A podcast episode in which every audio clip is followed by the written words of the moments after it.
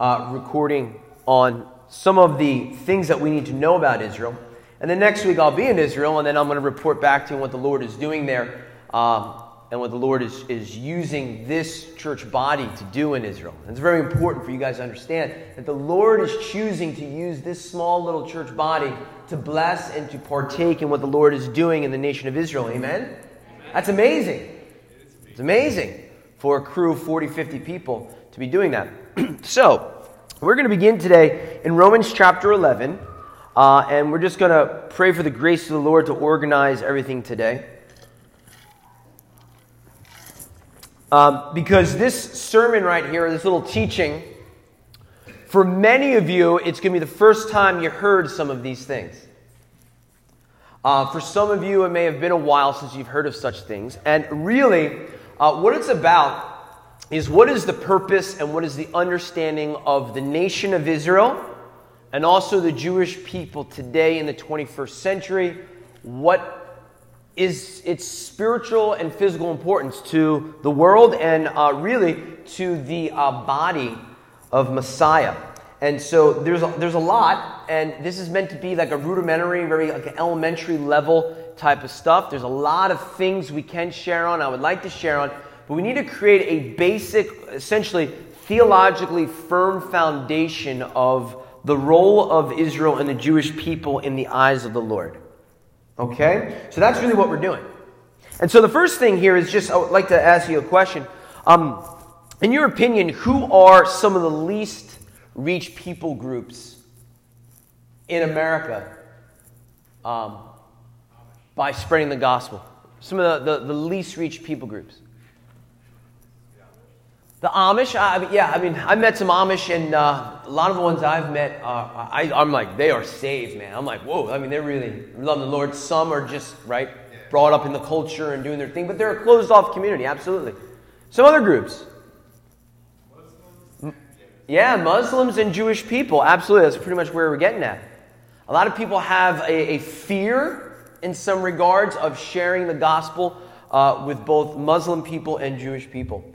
I would say some other uh, unreached people groups could be some of the native populations out on reservations. If anyone has ever been to a, Native American reservation, you can see what's going on there. Maybe some in the inner city as well. Uh, you know where I'm getting at, but one of the uh, really important things here uh, is that the two sons of Abraham, right, the Jewish people and also the Arab people, are some of the two least reached people groups, which is like totally ironic if you really think about it.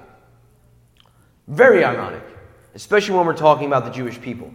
So let's, uh, let's open up to Romans chapter 11 to give some clarity uh, on what we have here.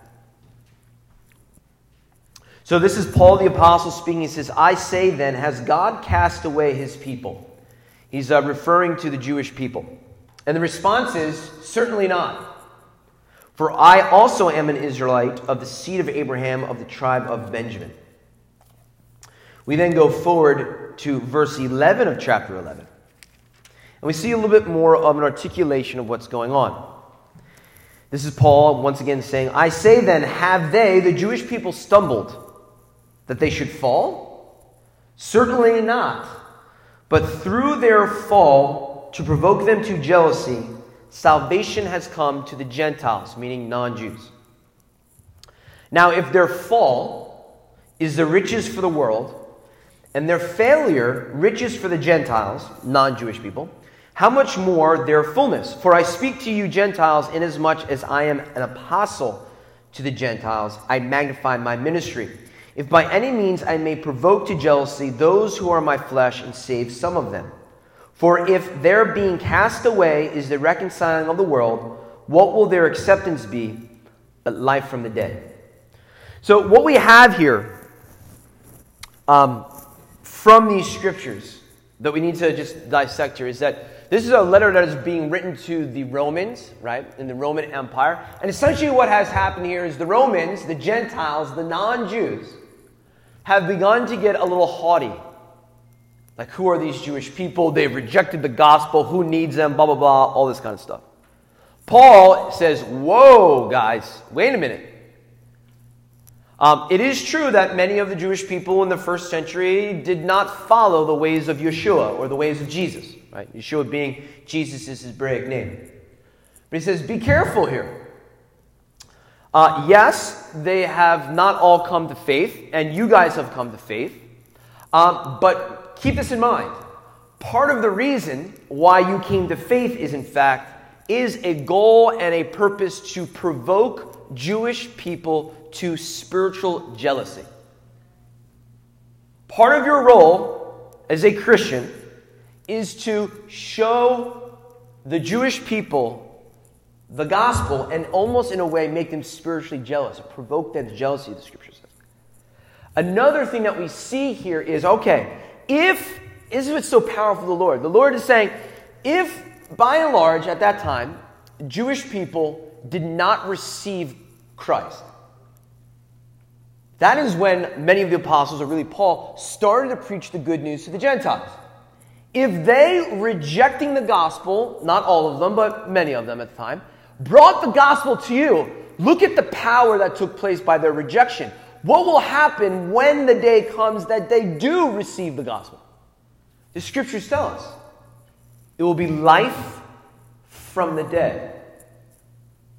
I'm actually here to tell you that I fervently believe in the scriptures that when the Jewish people begin to call upon the name of the Lord, you are going to see a worldwide revival that you've never seen before. Like you've never seen before.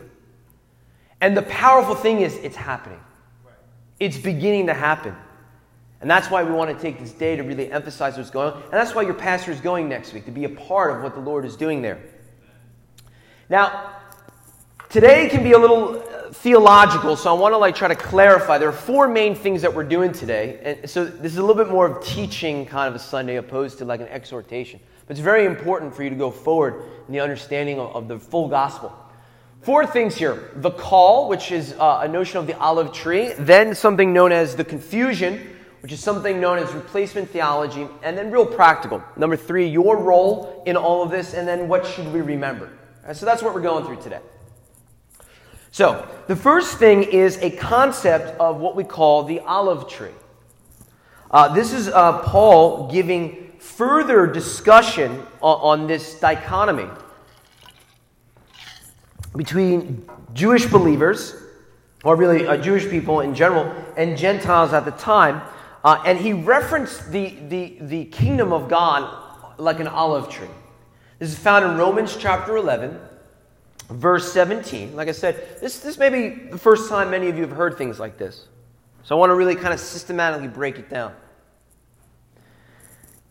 And if some of the branches of the olive tree were broken off, and you, being a wild olive tree, were grafted in among them, and with them became a partaker of the root and fatness of the olive tree, do not boast against the branches. But if you do boast, remember that you do not support the root, but the root supports you.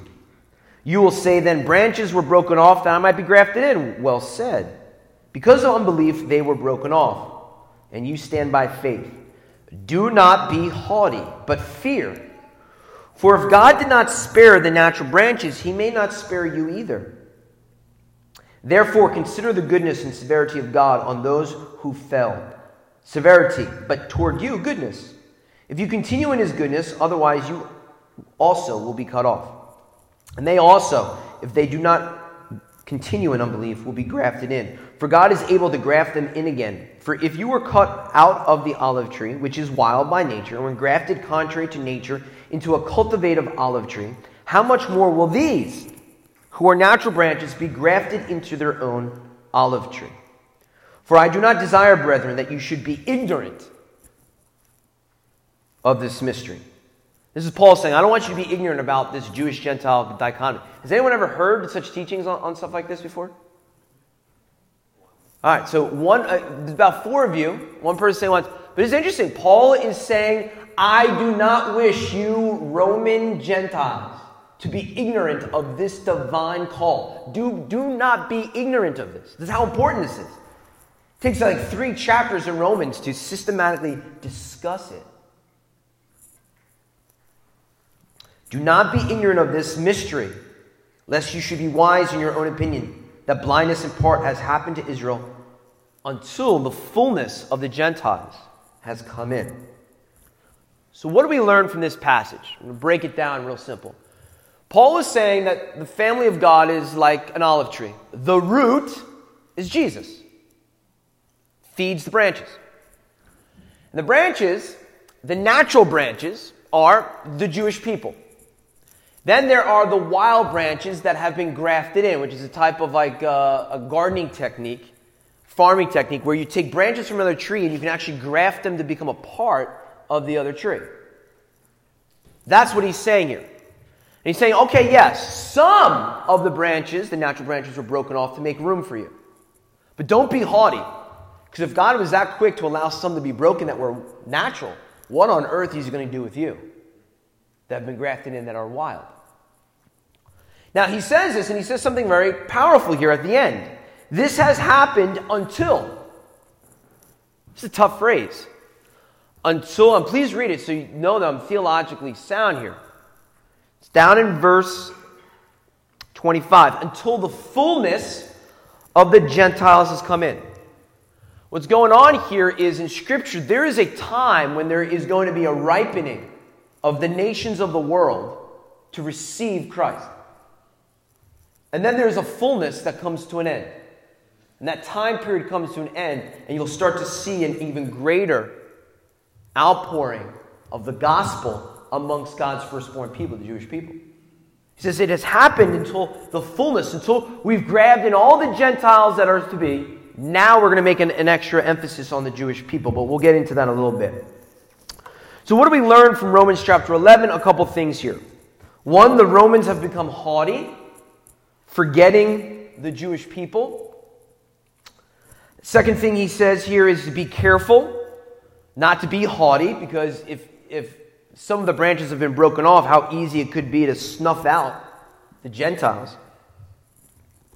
Um, and then he says that there, a blindness has come upon the Jewish people temporarily until there's a fullness of the Gentiles, and the Lord will begin to open up the eyes of the Jewish people again. We get a little bit of an understanding of this, of a, a scripture verse that has been um, said quite a bit in this congregation. That's Romans chapter 8, 15. It says, For you did not receive the spirit of bondage again to fear, but you received the spirit of adoption, by whom we cry out, Abba, Father. Um, I am not Jewish. There are some Jewish believers that are in our congregation, which is so awesome because we can see the unity of God's family. Amen? We have black and white, we have wealthier and poor, we have Hispanic, we have Indian, we have a lot of nations that are represented here. And that's the family of God. But something that kind of dawned on me is, that you, Romans, because he's writing to Romans, you have not received the spirit of adoption, you've received the spirit of adoption. Adoption is one that was an orphan and now has a father. What I just want to clarify here is this is a letter that's been written to Gentile, non Jewish believers. The seed, the physical seed of Abraham, has not been adopted. They are the sons, the original firstborn sons of Abraham, physically and spiritually. But we that are non Jewish people, we're the ones that are, have been adopted in. But they're ones that have been born into that. So don't forget that you've been adopted in, but there are people that were never adopted in because they were actually the sons of Israel, the sons of God. And it's something to really keep intact. And, and, I made a promise to kind of speed things up, so we'll try. The, uh, the next part that we need to just gain some understanding is, and like I said, this is new for a lot of us, so I'm trying to lay some foundational work, uh, is something which is a source of confusion. What has happened here is that there's been a certain type of theology that has risen up, that has been preached for a long time, uh, that's been preached even in seminaries and it's something known as replacement theology. Replacement theology is defined as this it is the teaching that the Christian church has replaced natural Israel regarding the plan, purpose, and promise of God. That's the definition. I'll say it again. Replacement theology is a teaching that the Christian church has replaced the natural Israel regarding the plan, the purpose, and the promise of God. So every covenant and every promise that God has made with Israel, it's no longer for Israel and for the Jewish people, it is now for the church. That is called replacement theology, which is very, very bad theology. Very dangerous. The way we have to look at this scripturally, the church has not replaced Israel. The church has joined Israel.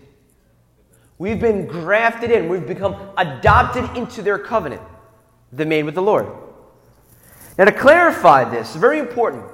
Whether you are Jewish or not Jewish, there's only one way that the covenant has been sealed, and that's by the blood of the Lamb. And the only way to be saved is to call upon the name of Jesus. And that's how the, the union takes place. But it's a, it's a very important thing. And just to give some scriptural proof text, one thing you have to do is you have to understand that the Bible is the entire Bible. There's too many Christians out there that just read the last 20%, which is complete embarrassment. The Bible is the Bible, it is the entire covenant of God. You have to read from Genesis to, to Revelation to really know what the Lord is doing here. See, this is the profound nature of things. God revealed himself to the sons of Abraham, to the Jewish people, to be a light unto all of the Gentiles. And the beautiful thing is, their light has come to us. And now we're able to join. Not replace, but to join them. Uh, examples Genesis 17 7. Because the word of the Lord is, is eternal.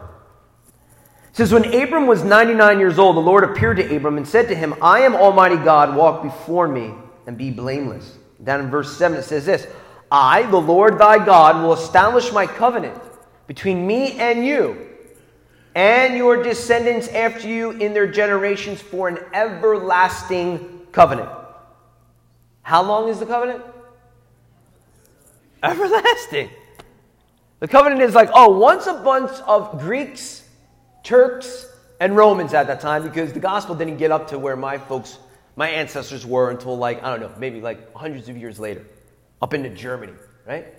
He's like, oh, once the gospel goes to the, the Romans and the Greeks and the Turks, then I forget about the Jews. No, my covenant with you, O Israel, is everlasting to you and your descendants forever. Forever. What is the covenant? There's a bunch of different things, but one very important thing, especially in the 21st century, is Genesis, Genesis chapter 12, is the covenant with Abraham. Now the Lord has said unto Abram, Get out of your country, from your family, and from your father's house, to a land that I will show you. I will make you a great nation. I will bless you, and make your name great, and you shall be a blessing. I will bless those who bless you. I will curse him who curses you, and in you all the families of the earth shall be blessed. There's four things that are in this Abrahamic covenant. One is land. Yes, physical, actual land that seemingly the United Nations doesn't really want to support Israel in. A physical land. It's not the Jewish people's land, it is God's land that he said he's giving to Abram. So, one thing is an actual geographical place that is called Israel. Two, that they will become a great nation. Three, that those that bless your nation will be blessed, and those that curse your nation will be cursed. And fourth, the most important one from your seed, the entire earth will be blessed. How is it that the seed of the Jewish people has blessed the entire earth? Through Jesus. He's Jewish, right? Another little proof text. Jeremiah 31 31. Beautiful, beautiful scripture. I'm just doing this because this is a theology that has been around for almost 2,000 years that needs to be broken down so you understand. And, and just so you know, I, I don't throw this card out there too much. this is one of the reasons why I really uh, felt comfortable joining the Assemblies of God church denomination, because the AG denomination is very, very wholeheartedly in agreement with going up against replacement theology. And one of the fewer denominations out there that are both spirit filled and also are saying the church has not replaced Israel, we have joined her. It's very, very important. There's lots of big name ministries, powerful speakers, great worship teams who publish great books who do not get this. And it's very, very dangerous. Jeremiah 31 31. Behold, the days are coming, says the Lord, when I will make a new covenant with the house of Israel and with the house of Judah. Not according to the covenant that I made with their fathers in the day that I took them by the hand to lead them out of the land of Egypt. My covenant which they broke, though I was a husband to them, says the Lord. But this is the covenant that I will make with the house of Israel after those days, says the Lord. I will put my law in their minds and write it on their hearts and I will be their God, and they shall be my people. No more shall every man teach his neighbor and every man his brother, saying, Know the Lord, for they all shall know me. From the least of them to the greatest of them, says the Lord.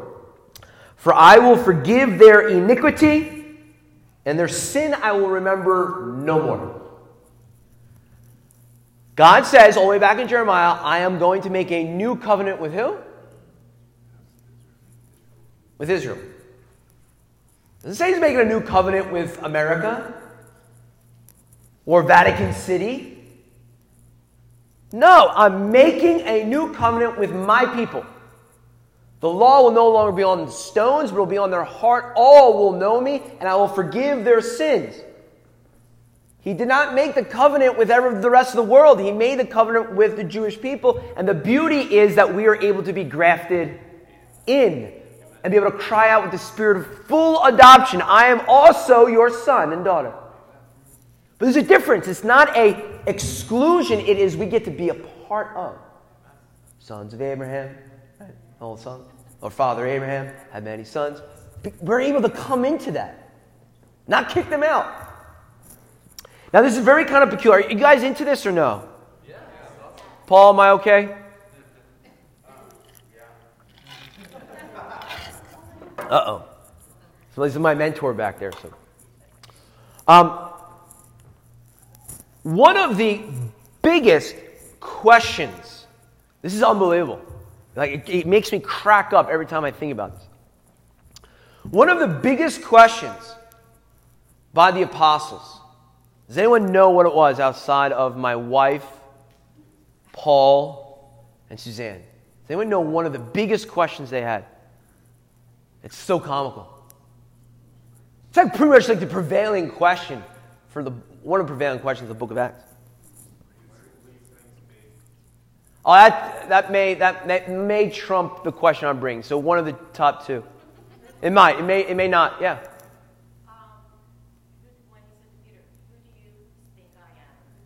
Okay.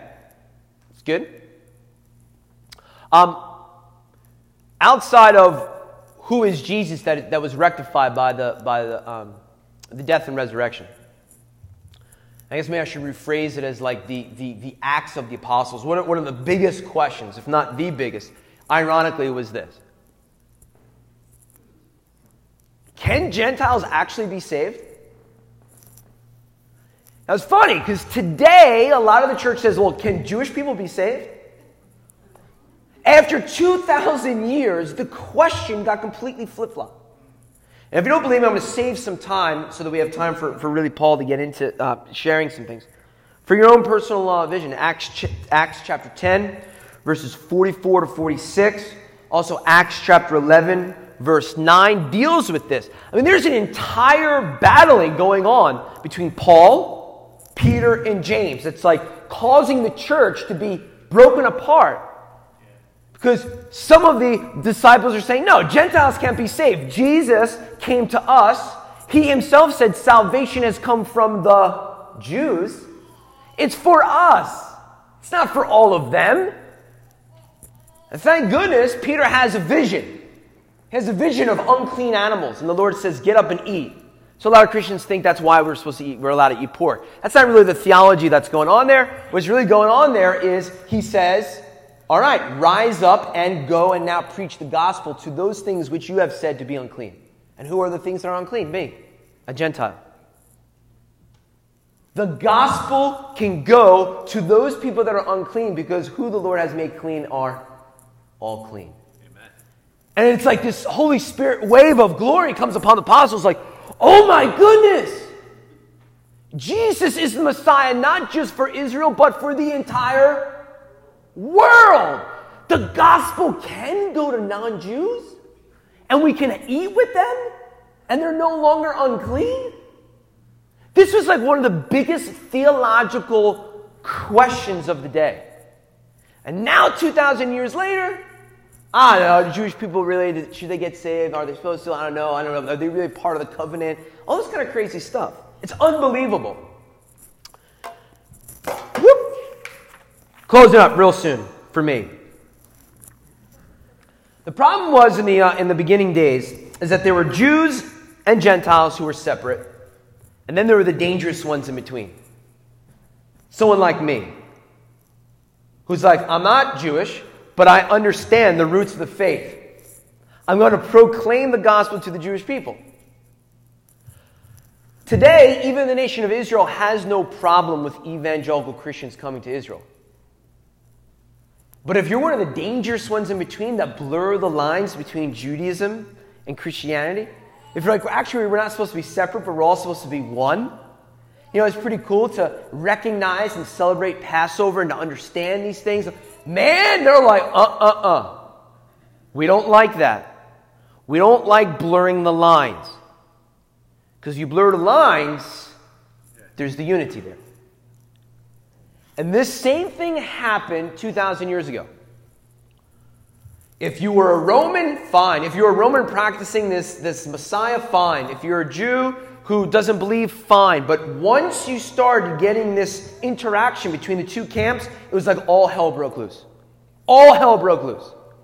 It got so bad, you're not going to like this, guys, but it got so bad that by the third and the fourth century, the church fathers that they teach you at seminary are proclaiming laws that exclude Jewish people from the church. Jewish people are not allowed in the church. Uh, Gentiles are not allowed to marry Jewish people even if they are saved. A Jewish person must eat pork if they want to keep to their dietary restrictions, which culturally was what they were to do. They're not allowed to be a part of the church. If they want to celebrate the death and resurrection of Jesus during Passover instead of Easter, they're not allowed to be a part of the church. They're excommunicated. This is the church fathers that we extol and lift up and say that they're the fathers of our faith. With all due respect, the fathers of my faith is not Jerome, is not Chrysostom, is not any of them. The fathers of my faith is Abraham, Isaac, Jacob, the disciples, the prophets, and Jesus himself. Yes, the, the, the, the church fathers said a lot of good things, but they said some really bad things too. That kind of mentality began to create a schism, and the, and the dangerous ones in between went missing. And now you had a Jewish camp and you had a Christian Gentile camp, and there was no real interaction. It got so bad that a Martin Luther, oh, Martin Luther, the great father of Protestantism, who believed, believed in replacement theology so much, they actually says that the Jews are dogs. You are to burn their synagogues and kill their children. That is the father of Protestants. Now, he did that at the end of his life. Some people think he might have actually gone mad with disease. But that's where replacement theology can go. Oh, the Jews killed Jesus, we are to kill the Jews. That's Adolf Hitler, who's taking theology from Martin Luther. No, the Jews did not kill Jesus. The sins of humanity, my sin, killed Jesus. Now, here's the thing this replacement theology this misunderstanding of really where the faith has come, Jesus did not come to start a new religion, people. He came to bring all of us on board into the covenant of Abraham. He didn't come and start a new religion. Sorry. A new covenant, yes, but not a new religion.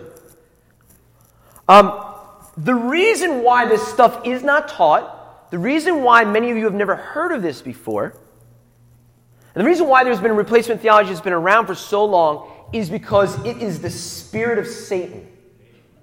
It is flat out the spirit of Satan. Why? Why? Because Jesus himself said, I will not return to this city of Jerusalem until you say, Baruch haba b'shem Adonai. Blessed is he who comes in the name of the Lord. He will not return to planet Earth until the Jewish people, you living in Jerusalem, cry out, say, Yes, blessed are you, you are the Messiah. It's not when I say it or when everyone else in the world says. He says, I love it when you guys say it, but I'm not returning. The time is not ready because Israel is the timepiece for the coming of the Lord until you realize. So Satan himself has done everything he can to keep the gospel to be as far away from the Jewish people, to be as foreign to them as possible so they do not return. That's why we get our blonde hair, blue eyed Norwegian Jesus right? Come on. You know, it's tough, man. I, I, I have like repentance in my heart. I'm like, look, if, if I was a Jewish person and if the typical Christian presented Jesus to me, I'd be like, there's no way that that's my Messiah. I'll be quite honest. Blonde hair, blue eyes, you know, all this kind of stuff. Like, there's no way that that is who God has sent to rectify all this. I can't believe in it.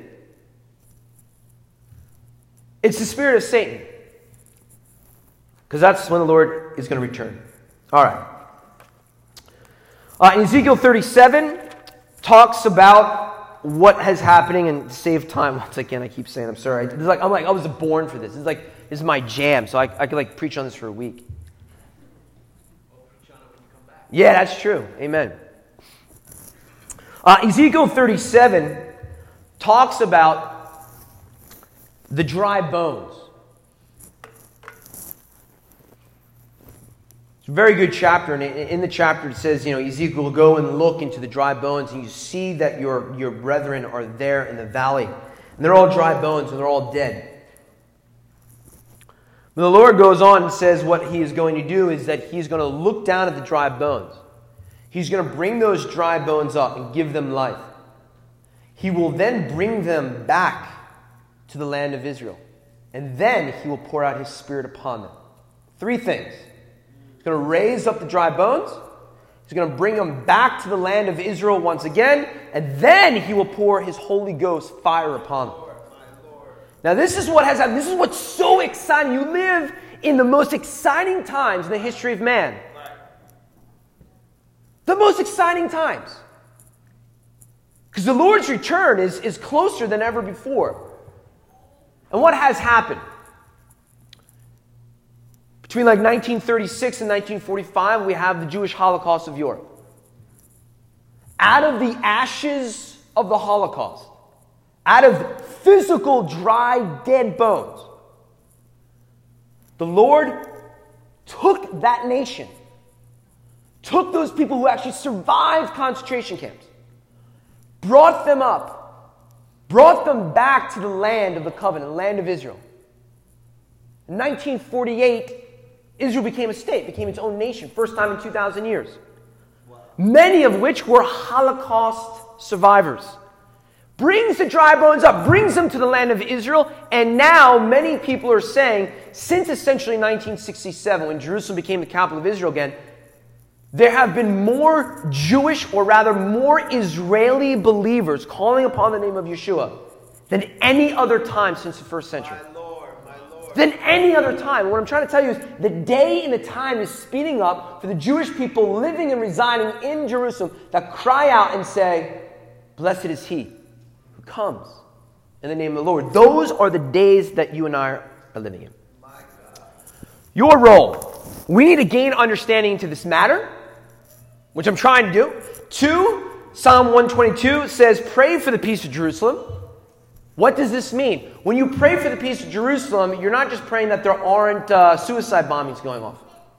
When you pray for the peace of Jerusalem, you're praying for the eternal Prince of Peace, Sar Shalom, to return And the only way that they return, he returns, is when the people of Israel say, Blessed is he who comes in the name of the Lord. So praying for Jerusalem is praying for the peace. The only way there's peace is the coming of the Son. The only way there's the coming of the Son is when the natural branch, the seed of Israel, cries out to God for the Messiah. So pray for that way. Uh, another thing we do is we learn from the Romans. We need to provoke the Jewish people to jealousy. You need to share the gospel with Jewish people in the workplace. You live in the second most condensedly populated area of the world for Jewish people. Number one is Israel. Number two, outside of Tel Aviv, is essentially New York and, and greater area. The Lord has brought Jewish people to this nation.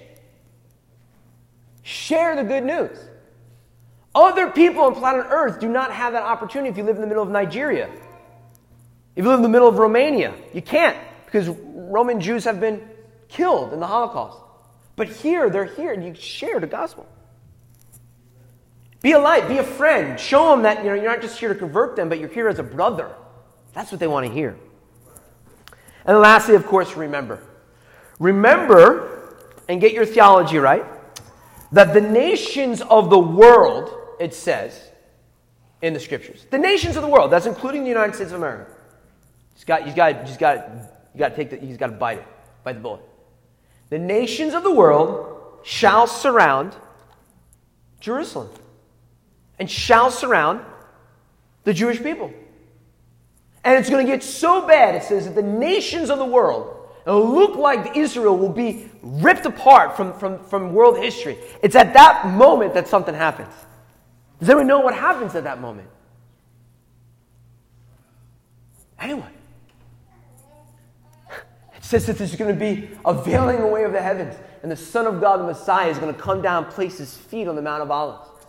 And the mountain's going to break forth, and living water will flow down the valley Kidron, giving life to the desert again. And he'll set up himself as ruler in not D.C., not in Paris, not in London, but in a little desert town called Jerusalem. Remember that. It's not about America. There's one nation that we get to be a part of spiritually. Last, oh, the gospel came to you in part due to Israel's blindness. Isaiah says, Kumi ori kiva orek ve'kuvod Adonai Arise and shine, for thy light has come, has risen upon you. The call of Israel was to be a light unto the nations, to show them monotheism, to show them righteousness. That light has come to us, and now we need to return the favor, and we need to show them their Messiah that we get to be a part of. It is your role and your calling. In fact, Scripture, it's one of the reasons why you got saved, according to Paul. I'll leave you with this as we invite Paul to come on up. One Gentile woman really got it. She really, really got it. It's from the book of Ruth. If you guys know the story, Ruth has a mother in law by the name of Naomi. Ruth is a Gentile. She's, she's, not, she's not an Israelite at the time. Her husband dies. Ruth goes to her mother in law, Naomi, Naomi, Naomi, I, I really, I, I don't, do not urge me to leave you or return from following you. For where you go, I will go, and where you lodge, I will lodge. Your people shall be my people. Guys ever heard of that one before? Right? This notion of like, the God of Israel is my God. And Christians all around the world, they get that. Oh, yeah, the God of Israel is my God. Cool. But I'm here to tell you that there's one Gentile woman who got it. Your God is my God, but your people shall also be my people. I can't give you that heart. Only the Holy Spirit can. But I'm telling you, my heart burns for not God's people, for my people. They are my brothers, they are my sisters, they have been murdered tried to be exterminated for my sake. They were the bearers of the covenant, the bearers of God's law. And they suffered all of that to give me the Bible and give me the Messiah.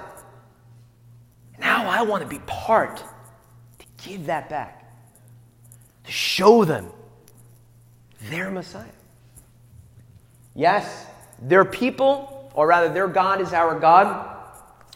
But I pray that in this place, the Holy Spirit would begin to move you to switch some of your spiritual DNA so you begin to understand that no, you are not Jewish, and neither am I. We're not meant to be, you're not supposed to be. But you get to be adopted into this family. And we need to remind our brothers and sisters of the Messiah. Amen?